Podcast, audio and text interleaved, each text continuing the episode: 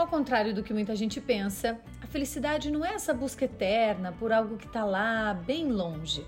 A felicidade está aqui, dentro. Eu sou Flávia Souza.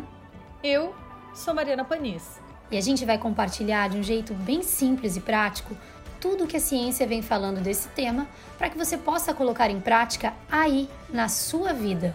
A nossa ideia é que ao terminar um episódio, você se sinta mais forte para construir a sua própria felicidade em todas as áreas da sua vida. E a semana começa com, com felicidade, felicidade colaborativa. Você já ouviu falar em glossofobia? Glossofobia é o termo técnico para o medo de falar em público. E é sobre isso que vamos conversar hoje com a fonoaudióloga Cíntia Meirelles. Ela, que é especialista em comunicação, pós-graduanda em neurociência e desenvolvedora do método Comunicação de Impacto. Cíntia, muito obrigada por ter aceitado o nosso convite. É, de falar sobre esse tema que eu percebo que é uma grande dificuldade assim das pessoas que eu conheço, que eu atendo, né? Quando a gente vai fazer entrevista, é, a gente sente assim o bloqueio é, aquela pessoa às vezes que sabe um monte, que tem um monte de coisas a contribuir, realmente fica bloqueado na hora de falar em público, apresentar suas ideias. É, quero te agradecer mesmo por estar aqui com a gente para falar melhor sobre isso hoje. Eu que agradeço, muito honrada porque admiro o projeto de vocês e falar dessa temática para mim é algo que eu amo ajudar as pessoas a saírem da caixa do silêncio, que em algum momento elas foram para lá. Então, com certeza vai ser um bate-papo de uma comunicação mais clara possível, que eu consiga contribuir com essas pessoas, trazendo para elas algumas reflexões que ajudem para que no dia a dia, afinal de contas, o relacionamento se dá pela comunicação, seja ele intrapessoal, uma comunicação conosco mesmo, ou uma comunicação interpessoal. E isso requer realmente uma clareza sobre quem eu sou, por que eu quero falar e o que eu quero falar. E a forma é algo que vem posteriormente. Acredito que é o primeiro passo para quem está ouvindo a gente é saber que ela sim, ela foi feita para comunicar, aliás, só nós, seres humanos, recebemos a habilidade de falar, de pensar, de raciocinar. Os outros seres vivos não têm essa habilidade. Mas, claro que nós precisamos desenvolver, como qualquer outra habilidade que a gente deseja fazer com excelência. Muito obrigada, Flávia, pelo convite.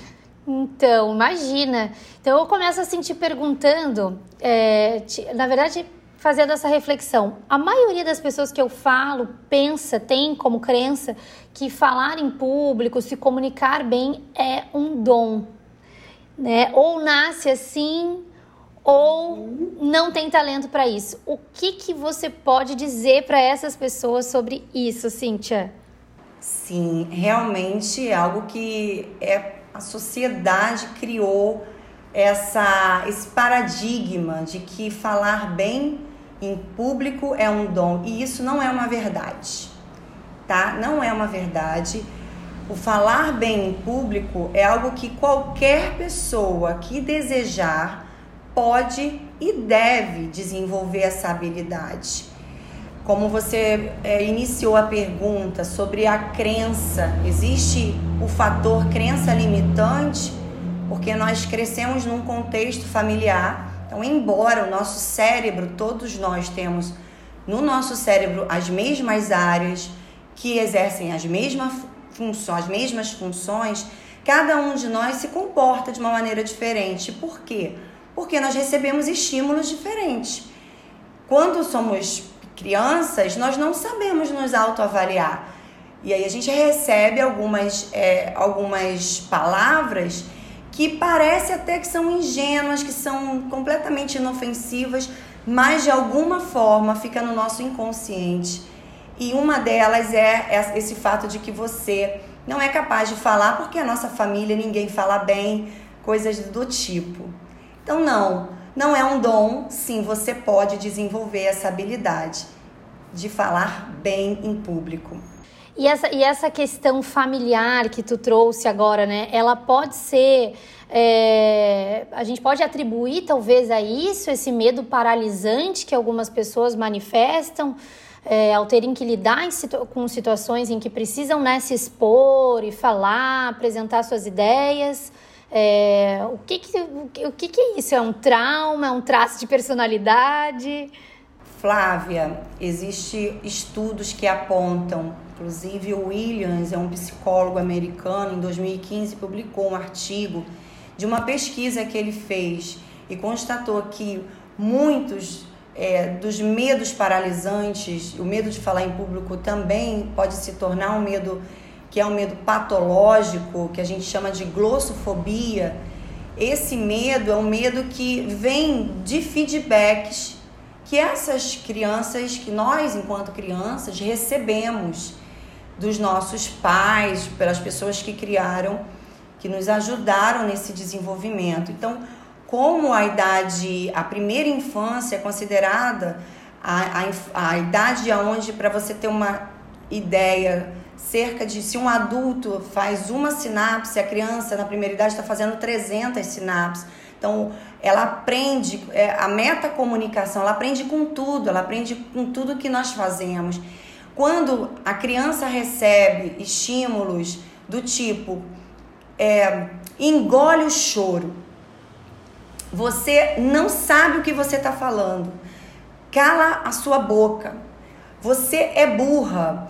E essas palavras são palavras que vão ficando lá no nosso inconsciente, matriz e que lá quando adulto, e falando já da, da minha experiência na prática com os meus alunos, na minha prática clínica também, eu identifiquei isso, que só as técnicas de oratória não possibilitariam essas pessoas a falarem. Por quê? Porque elas não se conhecem, elas foram, elas cresceram num ambiente com um estímulo pobre, um estímulo desse tipo. Então, sim, o medo paralisante pode ser atribuído a esses fatores dessa em função dessa comunicação primária, essa comunicação que a criança recebeu primeiramente na infância. Olha que importante, né, o papel aí dos pais, dos educadores, dos cuidadores, Muito. né, nesse primeiro setênio aí, né, Cíntia? Quantas Sim. vezes aí a gente ouve histórias dos próprios professores que deveriam ser os maiores incentivadores né, desse desenvolvimento calarem as crianças por não entenderem assim é, quando elas querem realmente se manifestar, expressar né, o que elas estão sentindo. Com certeza, uma importância todos que passam pela vida dessa criança, sejam os educadores, sejam os avós, sejam os pais, todos têm uma responsabilidade de ajudar essa criança a se tornar um adulto emocionalmente saudável. Muitas vezes o que nós percebemos, e você também com certeza na sua prática, é que por mais que, que o adulto hoje já esteja realizado profissionalmente, mas se ele não se conhecer, se ele não é, puder ele mesmo fazer sua autoavaliação hoje como adulto, é o olhar dele para ele, dizer eu sou capaz, é como um tesouro, é o conhecimento que ele tem dentro de um oceano, onde ninguém tem acesso. Por isso a comunicação eu julgo de uma das habilidades mais importantes que nós temos, porque na verdade ela abre portas. Temos condições de acessar outros lugares em função dessa comunicação, daquilo que nós conhecemos, daquilo que, que são as nossas experiências muito importante sim. A família é muito importante nesse papel. É verdade. E assim, para quem está nessa, nessa, nessa, nesse contexto, né, extremamente travado, é, ou travada, enfim, tem esse medo paralisante, qual seria aí uh, o primeiro passo para desenvolver melhor essa skill, para começar a, a se aproximar dessa skill da comunicação, aí perdendo medinho? né? Botando uhum. o pezinho na água assim, devagarinho. Sim. Olha, o que eu diria, o primeiro passo de tudo é a sua decisão. A decisão de que você pode começar a desenvolver essa habilidade. deixando de lado essa crença limitante ou uma falsa crença sobre você não ser capaz. Porque nessa plataforma você de fato vai seguir a vida inteira sem resolver desenvolver essa habilidade. Então, primeira coisa, decida. Decisão hoje, para quem está começando, é mais importante do que condição. Porque condição, talvez você não tenha dinheiro para pagar um curso, mas hoje a gente tem as redes sociais, a gente tem muita coisa bacana de gente que estudou, que tem, é, enfim, tem bagagem, tem conhecimento que pode te ajudar. Então, primeira coisa que eu diria para quem já quer começar a colocar em prática isso, decida a comunicar-se, decida e a partir disso desenvolva o seu autoconhecimento. Gente, não há transformação se não houver consciência. Isso para qualquer prática clínica que depende da consciência do músculo para realizar uma função. Também a nossa consciência de dizer, olha, eu sou capaz de fazer isso, eu não sei, mas eu quero. E aí, se você decidir, você vai para o autodesenvolvimento e sim, você vai começar a conhecer-se, né? Porque autoconhecimento tem a ver com uma investigação de si mesma. E aí você vai conhecer seus pontos fortes, os seus pontos fracos, conhecer quais são os sabotadores, aquelas vozes que te deixam para baixo, vozes que ficam dizendo que você vai errar porque, Flávia, uma coisa muito interessante é que o medo de falar em público, ele só perde, segundo pesquisas, para o medo da morte. Eu fiquei chocada quando eu li essa pesquisa. Eu fiquei, assim, abismada. Impressionante. Impressionante. Uhum.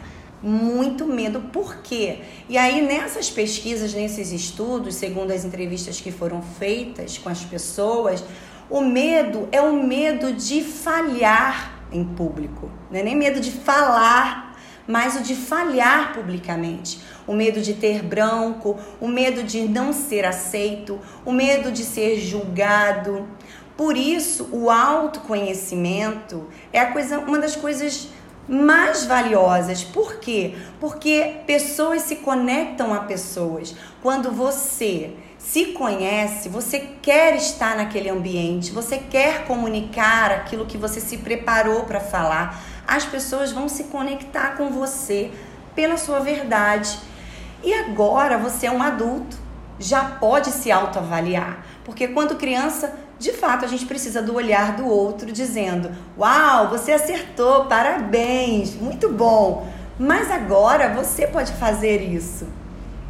Eu acredito muito que as pessoas que de fato querem partir para o desenvolvimento, para falar em público, se elas tomarem essa decisão, sim, eu quero, e a partir disso se conhecer, desenvolver o autoconhecimento, elas são capazes, muito mais capazes do que imaginam, de comunicar-se com clareza, sendo assertivo e transmitindo as suas verdades no fim das contas, é sempre o autoconhecimento, né? Para qualquer coisa que a gente decida, não tem como pular essa aula. Não tem, não pode faltar essa aula de volta. Essa aula que é para o resto da vida, né? Diga-se de passagem. Sim, sim. É um processo que ah, não termina até que a gente cumpra aqui o, o, a nossa missão, o propósito. É verdade. Cintia, eu atendo algumas pessoas né, em consultoria de carreira que tem muita dificuldade na hora da entrevista, né? Hoje em dia muitas dinâmicas diferentes, inesperadas, então o candidato ele nunca sabe o que, que espera por ele na hora dessa, dessa dinâmica, né? Que, enfim, está cada vez realmente mais surpreendente. É, e muitos vêm a mim me, me, me, perguntando qual é a tua dica, como é que eu posso me acalmar, como é que eu posso né, me equilibrar ali antes desse momento. Então, eu passo essa pergunta para ti, né? É, existe alguma técnica, algum conselho, enfim, é, que você acha que, que seja legal, né? Que a gente faça uhum. antes de entrevistas, antes de reuniões, para realmente a gente conseguir baixar um pouquinho ali, se concentrar, focar mais. Uhum, né? Sim. Eu sugiro, sempre dou essa dica que para mim é assim, é a dica de ouro.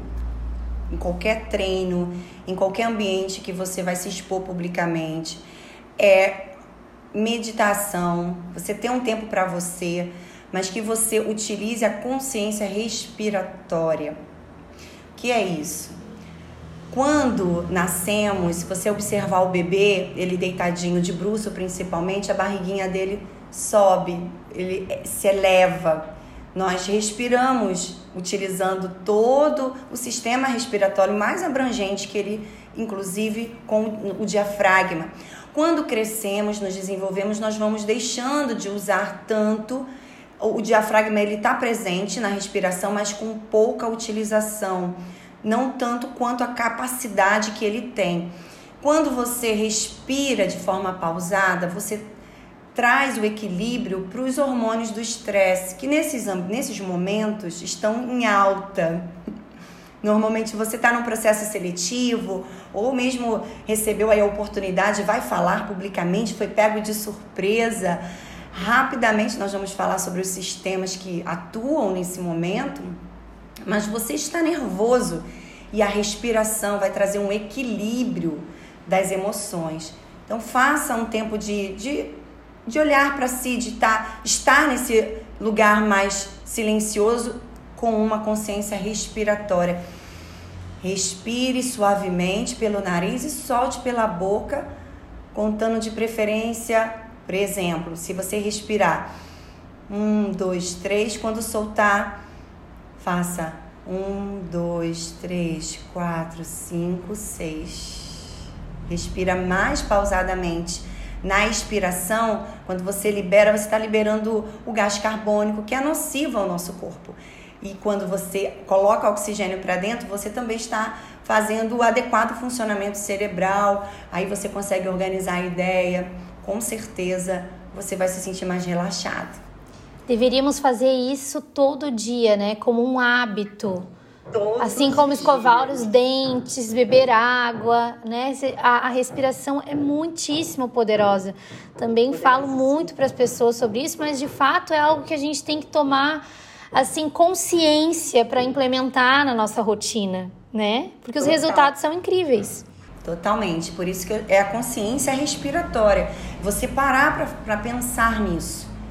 Flávia, o que talvez fosse até a próxima pergunta que você faria, mas eu já vou me antecipando. Quando a gente é, aprende uma função, a gente aprendeu, uma vez aprendida, a gente faz automático. Acontece quando a gente vai dirigir, por exemplo, estamos dirigindo, aprendeu a dirigir no início uma dificuldade, depois nem olho para a marcha, aquilo já vai automático.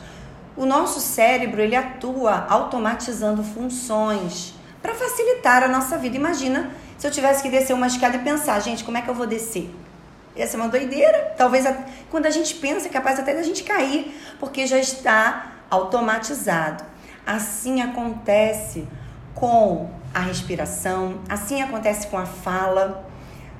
Uma vez que a gente já aprendeu a falar, a gente sai falando. E nós mulheres falamos muito.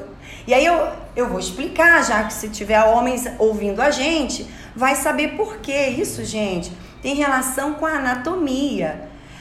A, a laringe, as pregas vocais das mulheres, ela tem um ciclo, ou seja, ela se movimenta o dobro dos homens. Enquanto não sabia, Olha isso, o ciclo dos homens, ou seja, as, o movimento da prega vocal dos homens acontece aproximadamente 100 vezes, 105. Nosso, os, das mulheres, acontece 200 vezes o movimento. Por isso nós falamos mais rápido, nós temos mais dinâmica, desenvoltura em falar. Os homens têm uma outra característica diferente da gente. Então, por favor, Vamos pensar sobre isso antes de falar, mulher, você fala demais. Tem, tem aí uma, uma função de anatomia mesmo da prega Ai, adorei, eu vou usar isso sempre aqui em casa. Quando, diz, quando ficarem dizendo aqui que eu tô falando demais, eu vou dizer, olha, precisamos estudar anatomia. Boa. Cíntia, e assim, também outra coisa que as pessoas uh, querem muito saber, querem muito parecer mais confiantes. Às vezes, assim, elas já passaram por essa etapa, assim, ah, eu até falo em público, né?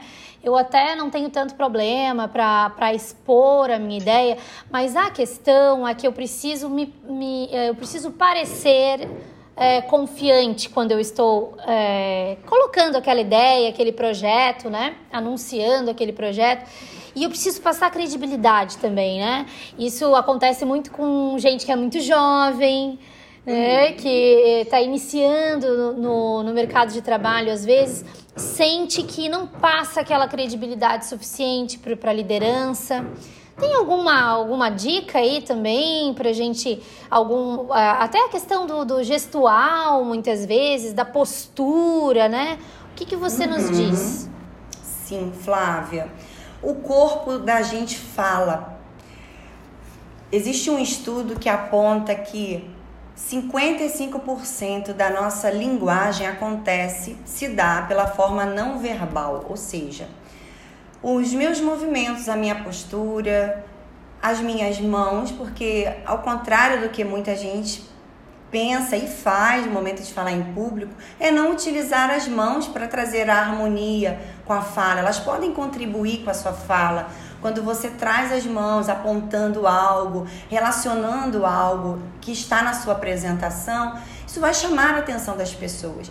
Quando você quer transmitir credibilidade, primeira coisa é pensar sobre as verdades que você vai transmitir naquela apresentação.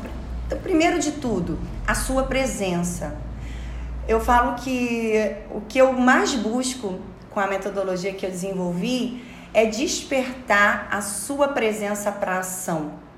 Significa dizer que quando você está presente, mesmo que alguém da plateia que fosse muito importante não esteja, essa pessoa, tudo bem que ela não vá, mas você não pode faltar na sua apresentação. Quando você tem consciência de que eu quero falar essa palavra. Quando você está presente, você escolhe inclusive as palavras que você quer usar. Você elimina os vícios de linguagem.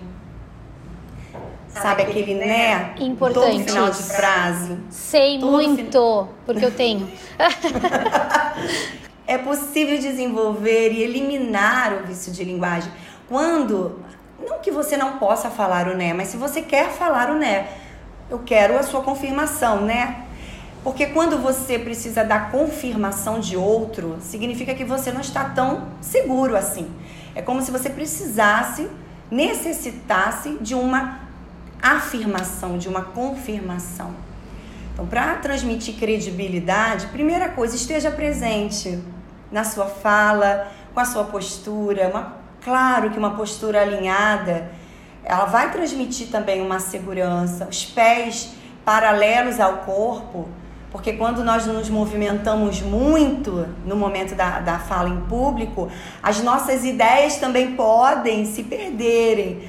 Quando você sente, já ouviu alguém dizer assim: gente, é como se eu não senti os meus pés no chão. Ou seja, você não estava ali, você saiu. Por isso que a sua presença firme com os pés fixos no chão, não que você não possa se movimentar, é bom que se movimente que olhe as pessoas. Sabe, uma coisa muito interessante, Flávia, é que a conexão do olhar ela é muito extraordinária. Quando olhamos para as pessoas, na câmera, hoje pelo celular, a gente tem o digital aí em alta, nesse tempo mais ainda. Quando você olha na câmera do celular, você está falando diretamente com a pessoa que está do outro lado. Quando você está em público, que você se conecta com as pessoas pelo olhar, as pessoas vão, elas vão estar também bem ali conectadas com você. A conexão, na verdade, do público, ela é a medida da sua conexão. Quando você está ali presente, você vai com certeza transmitir credibilidade. É uma troca, né? É uma troca. Não adianta. Uma troca. E outra coisa, é, tem diferença da gente falar, por exemplo, para um grande público, né? Vai, vai, dar uma palestra, sei lá. Grande público, não sei, 50, 100 pessoas. Uhum. É, e para eu falar aí numa sala de reunião, onde eu tenho 10 pessoas da minha equipe. As estratégias de comunicação, elas mudam ou elas são as mesmas e eu vou adaptando? Assim, quando você vai falar com um público com um número maior, dependendo desse auditório, as técnicas são as mesmas. A sua presença, os seus gestos colaborando, o seu olhar atento às perguntas, esteja atento à audição sobre aquilo, aquilo que pode despertar no seu público e se abrir para perguntas, uma, uma coisa que as pessoas têm muito medo. Ai, se me perguntar algo que eu não sei.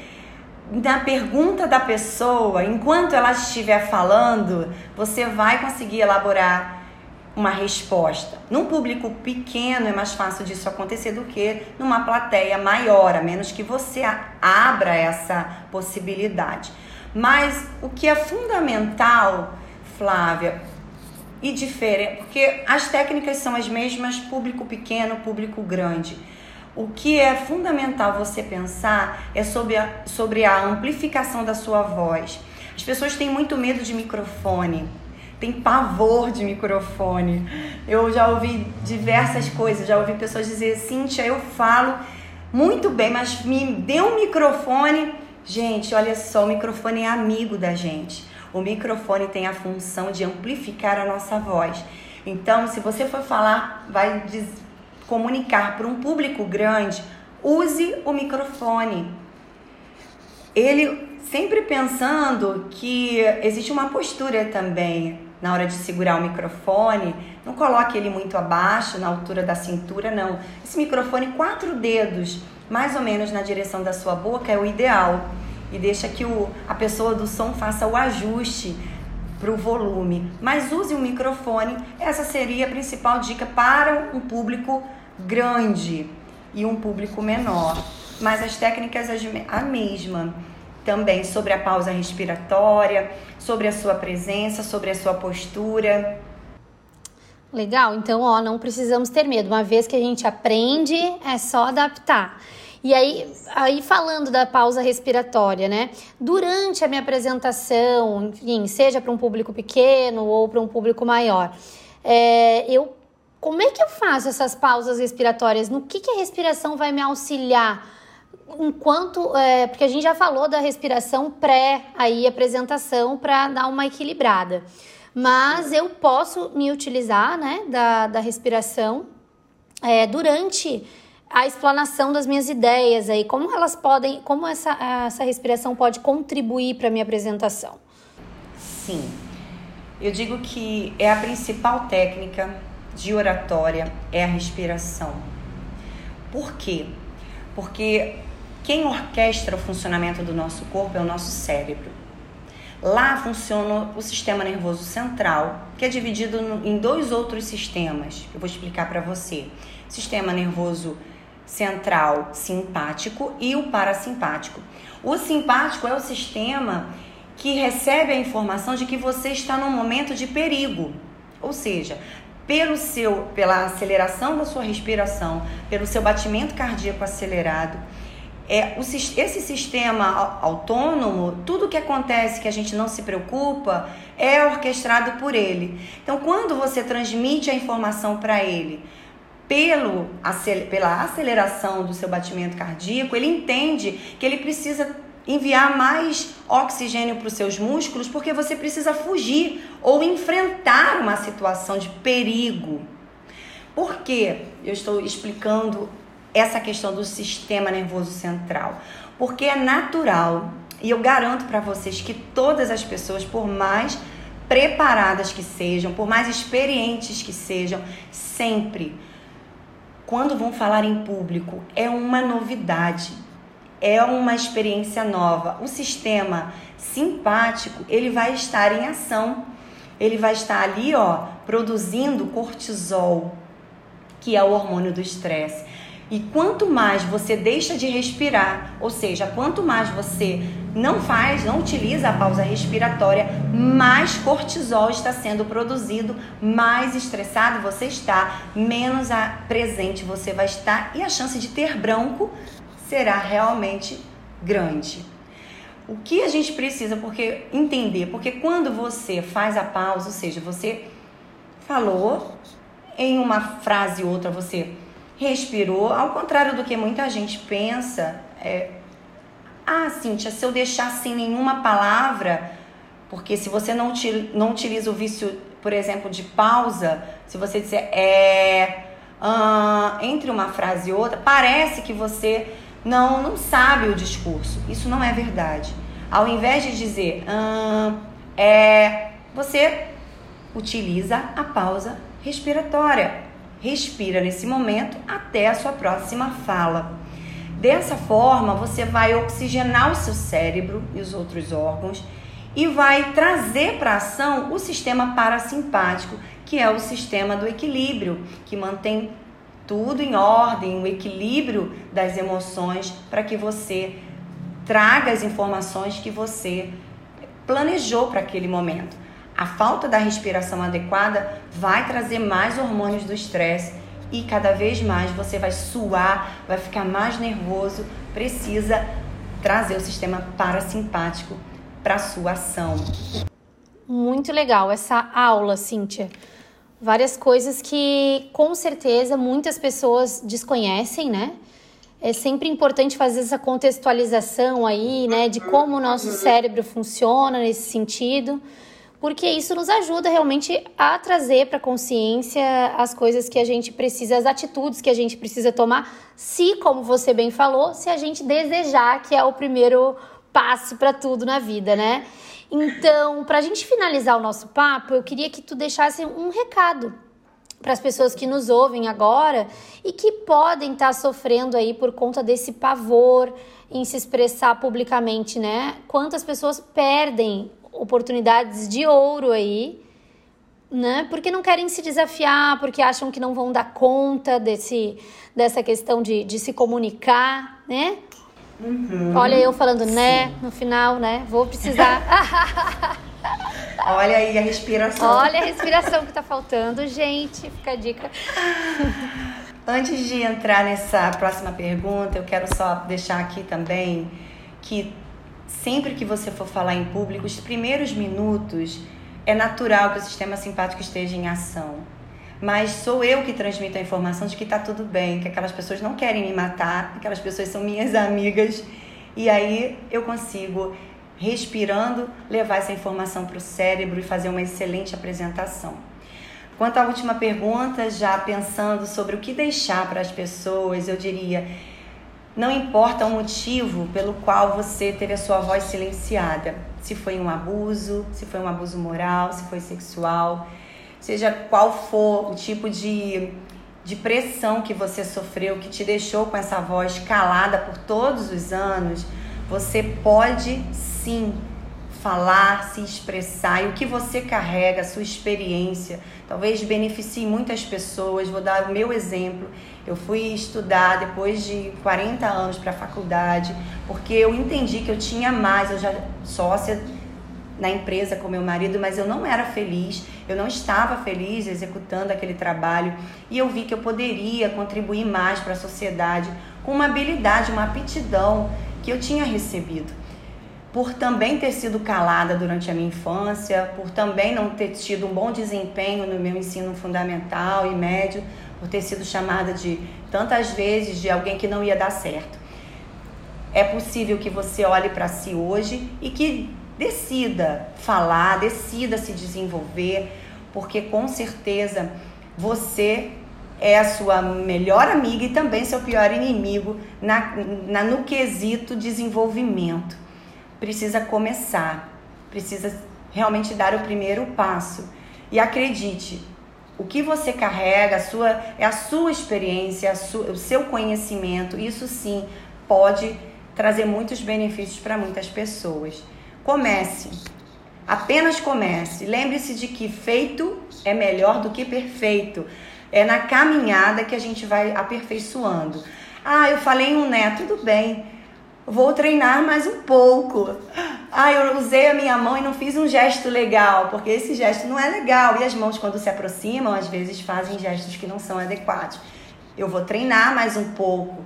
E assim você vai se aperfeiçoando para trazer uma comunicação com clareza, com autenticidade, principalmente com a sua verdade. Muito legal, Cíntia. Tenho certeza que o nosso papo de hoje vai ajudar muita gente, vai despertar, muita gente vai despertar é, e vai ter insights aí sobre essa questão da comunicação. Quero muitíssimo te agradecer por estar aqui com a gente hoje. E você que está nos ouvindo, conhece pessoas que estejam passando por essa situação, compartilhe esse episódio, porque com certeza vai fazer diferença na vida aí de muita gente. Cintia, até a próxima. Acho que a gente pode é, até deixar engatilhado aí um próximo. Com certeza. Um próximo encontro, porque esse assunto rende demais. Rende. E muito gostoso falar sobre isso já que é libertador quando a gente consegue expressar. Precisamos nos expressar, queremos falar e quando a gente consegue fazer isso, desenvolver uma comunicação não violenta, uma comunicação empática, a gente também ajuda o outro a se comunicar melhor. Eu que agradeço, Flávia, muito obrigada pelo convite. Espero mesmo contribuir para que mais pessoas resolvam, decidam a se comunicar melhor e fazerem também a diferença aí na nossa sociedade. Obrigada. Eu que agradeço. E semana que vem a gente tem mais episódio no ar. Não esqueça de compartilhar com seus amigos, é, dar o seu feedback sobre o que você achou desse assunto. E até a próxima!